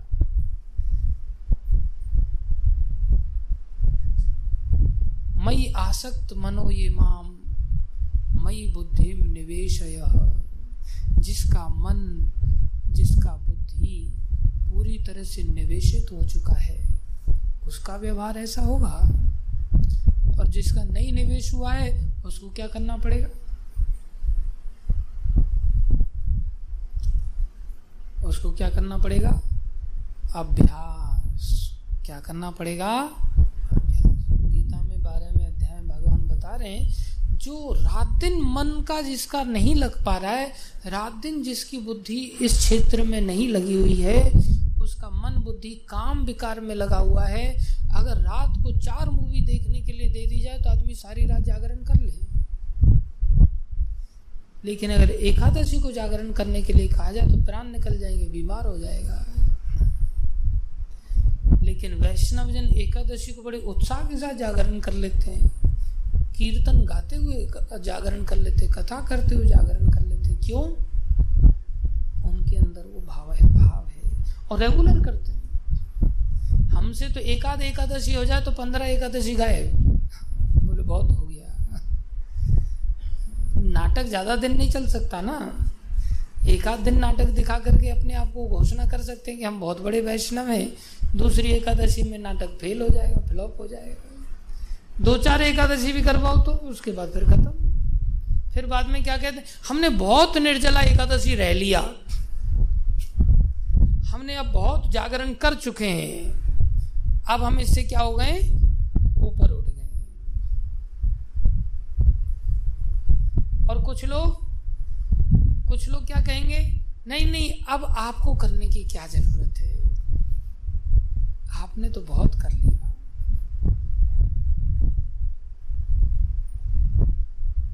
लेकिन जो भक्त होगा, उसको करना पड़ता नहीं है भाई। उसका अपने आप ही सब चीज़ें होती है। वो बहाना नहीं ढूंढता हाँ यार, तूने बोल दिया। हाँ मैंने बहुत कर लिया पहले ही। अब तुम बोल रहे हो, अच्छी बात है, अब ज़्यादा करने की क्या ज़रूरत है? नहीं तो सृष्टि का क्रम बदल सकता है कुछ। उथल पुथल हो सकती है। इसलिए छोड़ो। तुम्हारे कहने को मैं स्वीकार कर लेता हूँ। प्रभुपा जी ने एक दिन गलती से एकादशी के दिन बेसन का लड्डू खा लिया था। दूसरे दिन प्रभुपा जी ने व्रत रखा। ये नहीं, आपने तो बहुत व्रत कर लिया अब आपको क्या ज़रूरत है? जैसे कोई कहे, आप तो भक्त बन गए अगर आपको भागवत में बैठने की अब क्या ज़रूरत है? आपको गीता क्लास में बैठने की क्या ज़रूरत है? नहीं। अगर कोई भक्त बन गया है तो वो तो कभी रह ही नहीं सकता बिना बैठे। भक्त नहीं बना, हो सकता उसको ज़बरदस्ती बैठना पड़ रहा हो, लेकिन जो भक्त बन गया है, वो तो इसके बिना रह ही नहीं सकता। तो जो मनुष्य शरीर हमारे पास है, इसको हमें विकृतता को समझने के लिए है कि काम कितना विकृत है, प्रेम कितना शुद्ध स्वरूप है। इस काम से मुक्त होकर के हम अपने आप को अगर योगी मानते हैं, ज्ञानी मानते हैं या भक्त मानते हैं, सर्वथा इससे वर्जित होना पड़ेगा।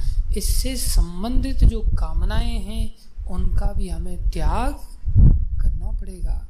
केवल यौन ही काम के अंदर नहीं आता। शरीर के स्तर पर जो हमारा पारिवारिक पोषण की जो व्यवस्था है क्या इसकी रख रखाव के लिए पैसा इकट्ठा करना है, उसके लिए पैसा इकट्ठा करना है, ये व्यवस्थाएँ पूरा एक्सटेंडेड सेंस ग्रेटिफिकेशन ही कहलाएगा। और उसके लिए जो कुछ भी किया जा रहा है, वो कर्मी को शोभा दे सकता है, उसको छूट दी जाती है। जा, तेरे को मरना है तो मरे ऐसे क्या कर सकते हैं? जैसे सुअर को आपको छूट देनी पड़ेगी कि तू यार मल खाना ही चाह रहा है तो खा। तो सुअर है, क्या कर सकते तो ये शरीर मनुष्य शरीर के रूप में हमें प्राप्त है। इसको शुकर कुकर की तरह व्यतीत करके कर्मी के जीवन में अपने जीवन को नहीं बिताना चाहिए। विशेष रूप से उस व्यक्ति का भाग्य बड़ा विशेष है जिसको मनुष्य शरीर मिला और मनुष्य शरीर में भी अगर भक्तों का संग मिल जाए और वो भक्तों के संग का तो कितना बड़ा सौभाग्य है और भक्तों के संग में भी ऐसा सौभाग्यशाली भक्तों का संग मिले जहाँ हरी चर्चा भी होती हो, जहाँ गीता भागवत की चर्चा भी होती हो। उस चर्चा में बैठने उठने वाला व्यक्ति भी यदि यौनाचार और धन का शिकार हो जाए, ऐसा व्यक्ति भी अगर धन संग्रही बनाना चाहता है अपने आप को और यौन आचार में डूबना चाहता है बोले, उससे बड़ा अभागा दुनिया में और कोई भी नहीं है। He is called fortunately unfortunate और क्या कह रहे हैं यहाँ पर? बोले, शुकरों, कुकरों की भांति मैथुन में रत रहने के लिए नहीं व्यतीत करना चाहिए। यह भौतिक जीवन समस्याओं का हल ढूँढने के लिए है। और आगे कह रहे हैं, किस तरह लोग मनुष्य जीवन रूपी वरदान को मूर्खता पूर्वक नष्ट कर देते हैं। ये मनुष्य शरीर क्या है? क्या है? एक वरदान है। लेकिन हमें अकल नहीं है। वरदान कोई भी नहीं दे सकता। वरदान के लिए बहुत तपस्या करनी पड़ती है। कोई भी वरदान पाने के लिए बहुत पापड़ बेलने पड़ते हैं।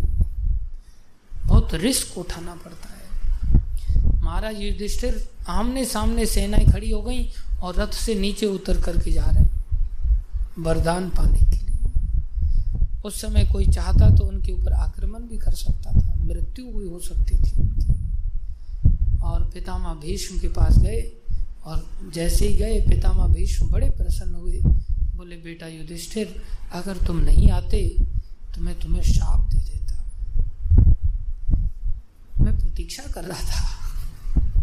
तुम आ गए हो तो अब मैं तुम्हें वरदान देता हूँ विजय श्री का, विजयी भाव तो उस विजयी भाव के आशीर्वाद के लिए उनको कितना बड़ा रिस्क उठाना पड़ा। मौत को गले लगाने जैसा कार्य था वो। कितनी निंदा सहनी करनी पड़ी। सारे के सारे शुरुआत में तो थू थू करने लगे। दुर्योधन, शकुनी आदि कर देखो युधिष्ठिर कायर।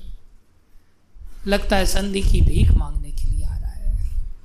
ये देखो, रथ से नीचे उतर जबकि रथ से नीचे उतरना युद्ध के समय में अशुभ माना जाता है। लेकिन वरदान प्राप्ति के लिए, आशीर्वाद की प्राप्ति के लिए उन्होंने कितना बड़ा रिस्क उठाया। इसलिए ये मनुष्य शरीर जो प्राप्त है, हमें न जाने हमने इसके लिए कितने पापड़ बेले हैं। और इस वरदान से हम दूसरा वरदान भी प्राप्त कर सकते हैं, भक्ति का वरदान। उसके लिए भी हमें काफ़ी थूथू सहनी पड़ सकती है। ये देखो, ये तो नपुंसक था, इसलिए शादी ब्याह नहीं किया। और देखो, खोपड़ी मुड़ा करके बाबा जी बन गया। ये देखो, ये तो एकदम अनपढ़ था, अंगूठा छाप था, इसलिए इस मार्ग में आ गया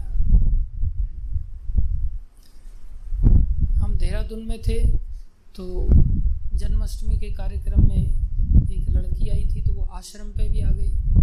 तो आश्रम पे आ गई तो उसको पता नहीं था हमने क्या पढ़ाई लिखाई किया है तो उसको पता चला। तो ऐसे हम बैठे हुए थे तो मैंने वो अपनी पढ़ाई के बारे में बता रही थी, हॉस्टल लाइफ कैसी होती है आजकल की।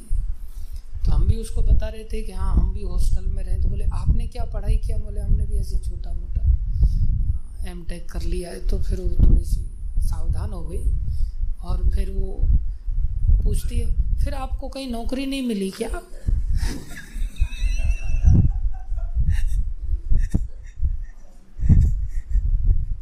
सीधा उसका सीधा स्टेटमेंट था, फिर आपको कहीं नौकरी नहीं मिली क्या?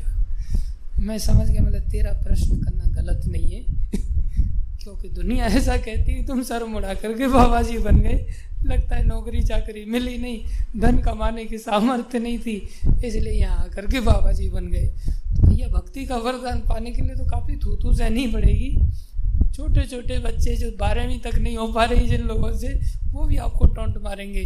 कैसे नकल पकल से चोरी चपाटी करके या पैसा पैसा दे करके डिग्री ले लिया था क्या?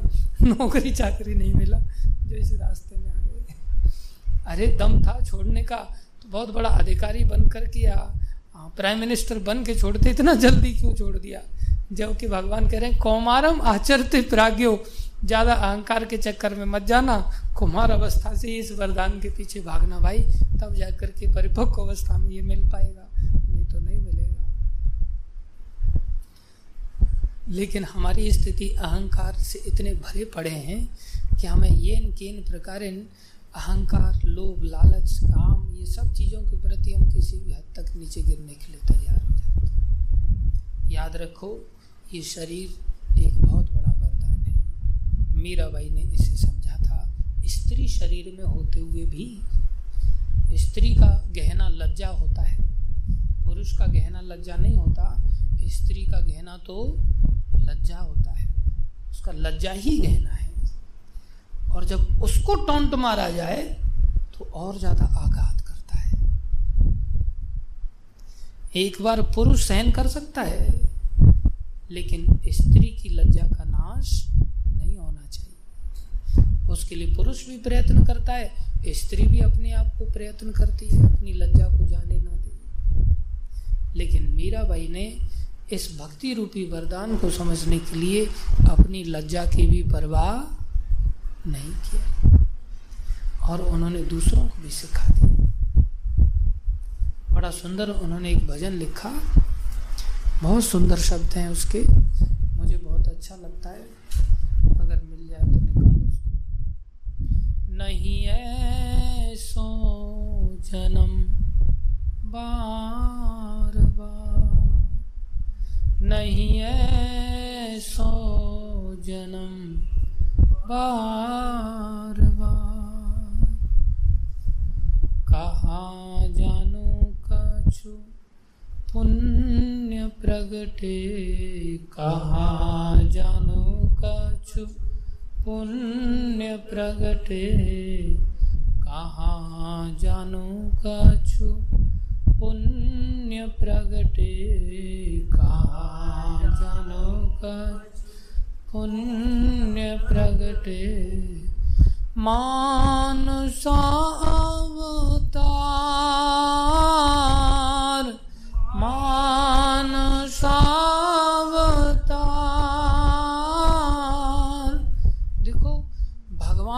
वरदान देने की सामर्थ्य रखते हैं और भगवान जब आते हैं तो उसे अवतार कहते हैं। मीरा भाई ने तो इस मनुष्य शरीर को ही अवतार के सदृश बता दिया। बोले, जो मनुष्य शरीर है, ये किसी अवतार से कम नहीं है। अवतार जैसे दुर्लभ होता है अत्यधिक, बहुत सारे देवताओं को प्रार्थनाएँ करनी पड़ती तब जाके अवतार होता है। ऐसे ही पता नहीं कौन से पुण्य एक साथ जागृत होते हैं, तब जाकर के क्या मिलता है? मनुष्य शरीर मिलता है। लेकिन उस मनुष्य शरीर में हम कृष्ण प्रेम में दौड़ने के बजाय हम धन के प्रेम में दौड़ते हैं। किसी को अगर कोई काम करने के लिए बोलो, और बोले कृष्ण सेवा है तो हार्डली ज़्यादा से ज़्यादा दिन में दो घंटे बड़ी मुश्किल से काम करेगा। वो भी हाथ पैर जोड़ोगे तब। और उसके सामने धन की गाजर दिखाना चालू कर दो। आठ घंटे नहीं, दस घंटे काम ले लो सिर्फ़ उसे डॉलर वाइज बता दो, हर घंटे का इतना मिलेगा बस। हम धन के पीछे पागल हैं, हम स्त्री के पीछे पागल हो जाते हैं। अवतार को भूल के शुकर की तरह जीवन व्यतीत करने के लिए लालायित हो जाते वही व्यक्ति जो दो घंटे में ही थक जा रहा था, वो अब दस घंटे में भी नहीं थकेगा। क्यों? धन की गाजर सामने दिखाई देती नहीं है सो जन्म बार बार। नहीं है सो जन्म बार बार। कहाँ जानू कछु पुण्य प्रगटे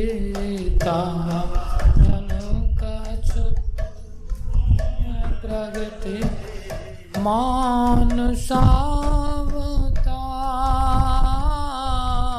मान अवतार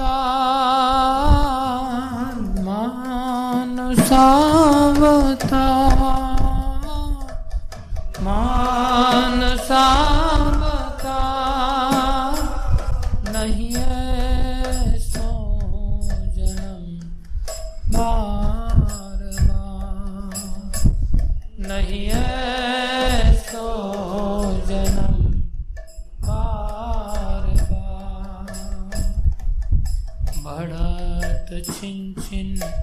घटत पल पल, बढ़त छिन घटत पल पल, बढ़त छिन घटत पल पल, बढ़त घटत पल, जात न लागे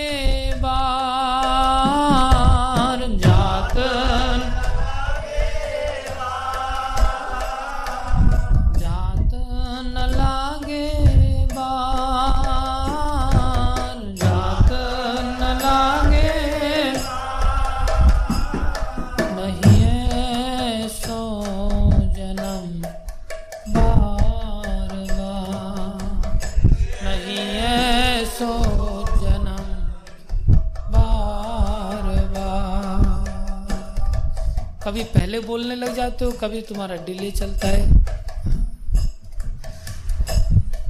ताल के साथ गाना सीखो।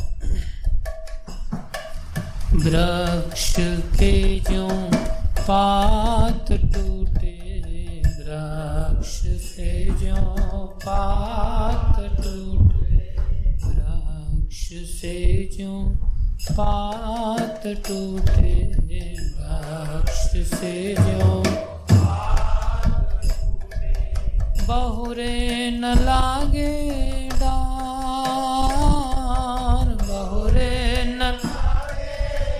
Ah.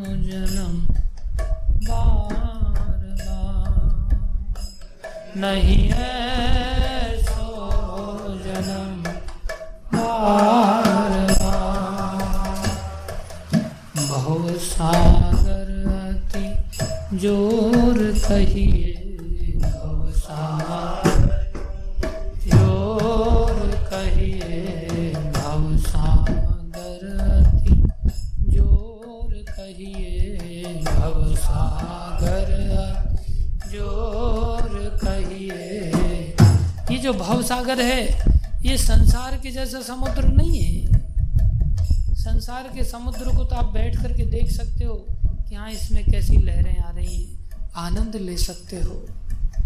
लेकिन इस भवसागर का लहरें ऐसी नहीं है। क्या कह रही हैं? ये बड़ा अगाध सागर है। बड़ा विशाल है। अनंत सागर है। इसकी जो धाराएँ, इनकी जो हाँ लहरें उठती हैं, ये बहुत ऊँची ऊँची उठती हैं। बीभत्स है। जैसे सुनामी की लहर तो कुछ नहीं है इसके सामने। अनंत ऊँची धार, अनंत ऊँची धार।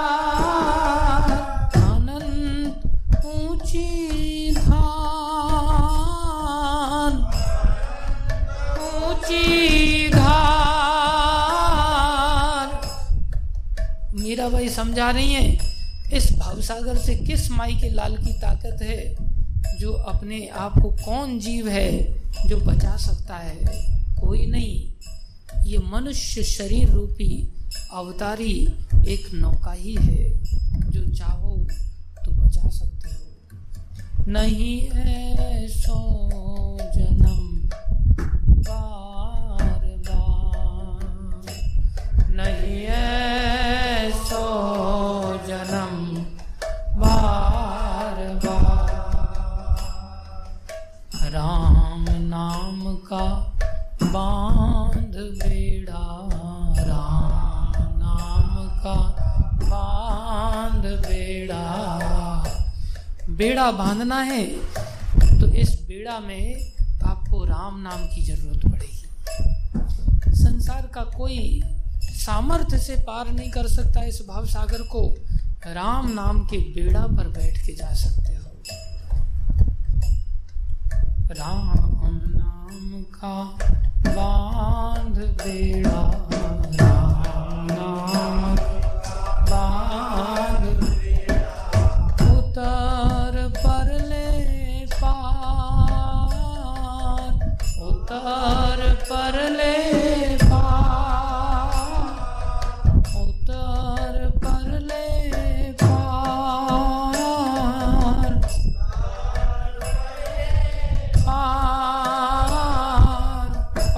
पार हो तो भगवान के नाम की बेड़ा से सहारा लेकर के पार हो सकते हो। नहीं है जन्म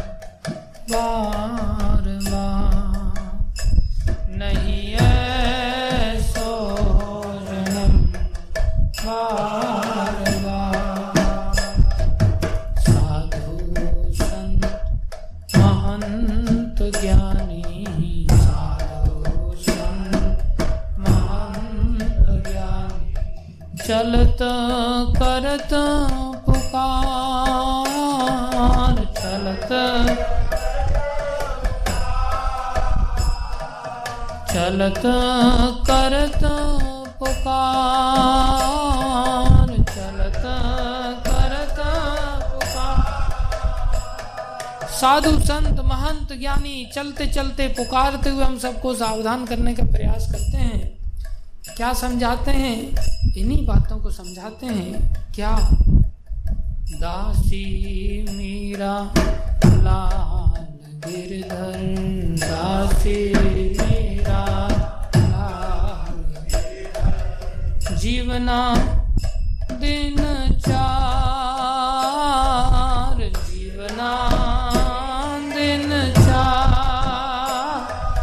चार दिन ही जीने वाले हो भाई। ज़्यादा दिन संसार में नहीं हो। बाद में तो वैसे भी तुम्हें कोई पहचानने वाला नहीं। इसलिए शरीर में आकर के, आत्मज्ञान के प्रति जागरूक होकर के, आत्मचिंतक बनो, आत्मज्ञानी बनो सेल्फ रियलाइज्ड बनो कृष्णा रियलाइज्ड बनो, और कृष्णा कॉन्शियस बनाने की चेष्टा करो। ये जीवन का लक्ष्य होना चाहिए।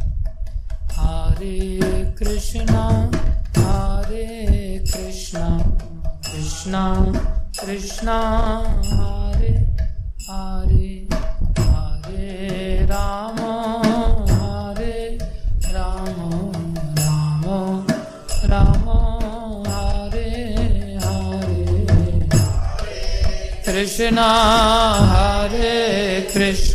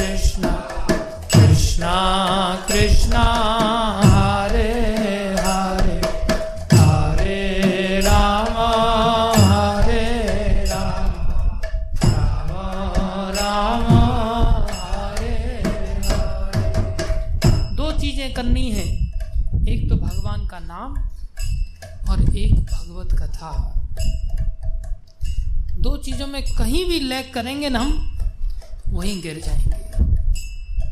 जैसे ही कोई व्यक्ति कथा छोड़ेगा, आगे चल के उसका नाम भी नहीं होगा और उसका साधना में कोई भी अंग नहीं कर पाएगा। धीरे धीरे सब उसका खत्म हो जाएगा।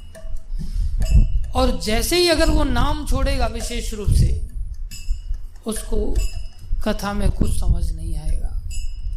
अन्य चीज़ें भी उसको कुछ पल्ले नहीं पड़ेंगी। कथा से नाम के अंदर निष्ठा बढ़ती है और नाम से कथा के अंदर निष्ठा बढ़ती है। हो सकता है किसी भी चीज़ को छोड़ देना, लेकिन कभी इन दो चीज़ों को मत छोड़ना। कौन सी? नाम और कथा। जैसे संसार में दो चीज़ें हैं, धन और स्त्री। भोग और ऐश्वर्य। ऐसे ही आध्यात्मिक जगत के लिए भी नाम धन है। और संग किसका करना है? भक्तों का। संसार में संग किसका करना होता है? काम की पूर्ति के लिए स्त्री का। और धन, भौतिक धन की आवश्यकता पड़ती है। ऐसे ही आध्यात्मिक जगत में भी हमें काम की पूर्ति नहीं, कृष्ण प्रेम की पूर्ति के लिए अगर चाहिए प्रेम चाहिए तो किसका संग करना पड़ेगा? भक्तों का। भक्तों का संग करने का अर्थ क्या है? जहाँ हरि कथा हो आपस में। इसलिए दो चीज़ों में से अगर एक भी चीज़ लैक करेंगे तो हम कभी प्रगति नहीं कर पाएँगे। इसको बिल्कुल अच्छी तरह से गांठ बाँध करके हमेशा के लिए रख लेना चाहिए। जो छोड़ना है वो हो सकता है छोड़ देना। लेकिन किसी भी स्थिति में कथा और नाम का त्याग नहीं करना। अगर त्याग हुआ तो फिर वहीं से गाड़ी लुढ़कना चालू होगी और इतनी गहरी खाई में जाएगी कि दिखाई देना भी मुश्किल हो जाएगा।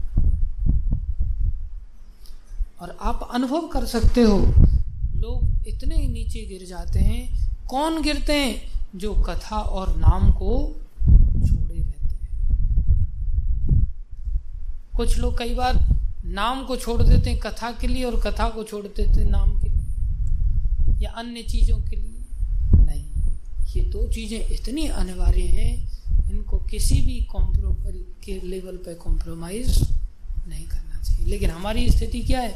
ये भी चलता रहे, ये भी चलता रहे।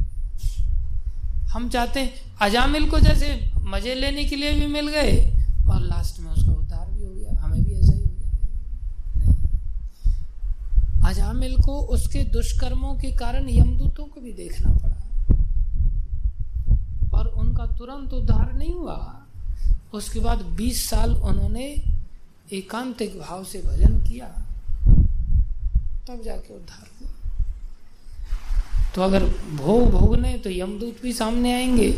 और उसके बाद ये नहीं कि फिर तुरंत उद्धार हो जाएगा। बीस साल का फिर कोर्स आगे भी चलेगा। यमदूतों को नहीं देखना चाहते, बीस साल पता नहीं मिलेंगे भी कि नहीं मिलेंगे। तो संसार के दो चीज़ों का त्याग करना पड़ेगा, भोग और ऐश्वर्य का। धन और काम का त्याग करना पड़ेगा और इधर का धन और प्रेम को बढ़ाना पड़ेगा। यही एकमात्र लक्ष्य इस मनुष्य शरीर में हमें प्राप्त करना चाहिए। बाकी सब बेकार है। श्रम एवं ही केवल आप सब लोगों ने बहुत ही ज़्यादा धैर्यपूर्वक श्रवण किया। समय काफ़ी हो गया है। हम आप सभी भक्तों के आभारी हैं। धन्यवाद आप सभी भक्तों का। हृदय से धन्यवाद आप सभी भक्तों का। जो लोग अभी तक नहीं बैठ पाए, कुछ उठ करके चले गए, उनका भी बहुत बहुत धन्यवाद। उन्होंने भी बहुत सारी बातों को स्वीकार किया, श्रवण किया। हमें भी भगवान ने कृपा करके इतनी सारी बातें बोलने के लिए प्रेरणा दिया। हमारे पास ऐसा कुछ था नहीं बोलने के लिए, कुछ सोचा भी नहीं था। लेकिन भगवान की अहेतु की कृपा से ही चीज़ें थोड़ी बहुत याद आती गई और आपके समक्ष बोल पाए। जी।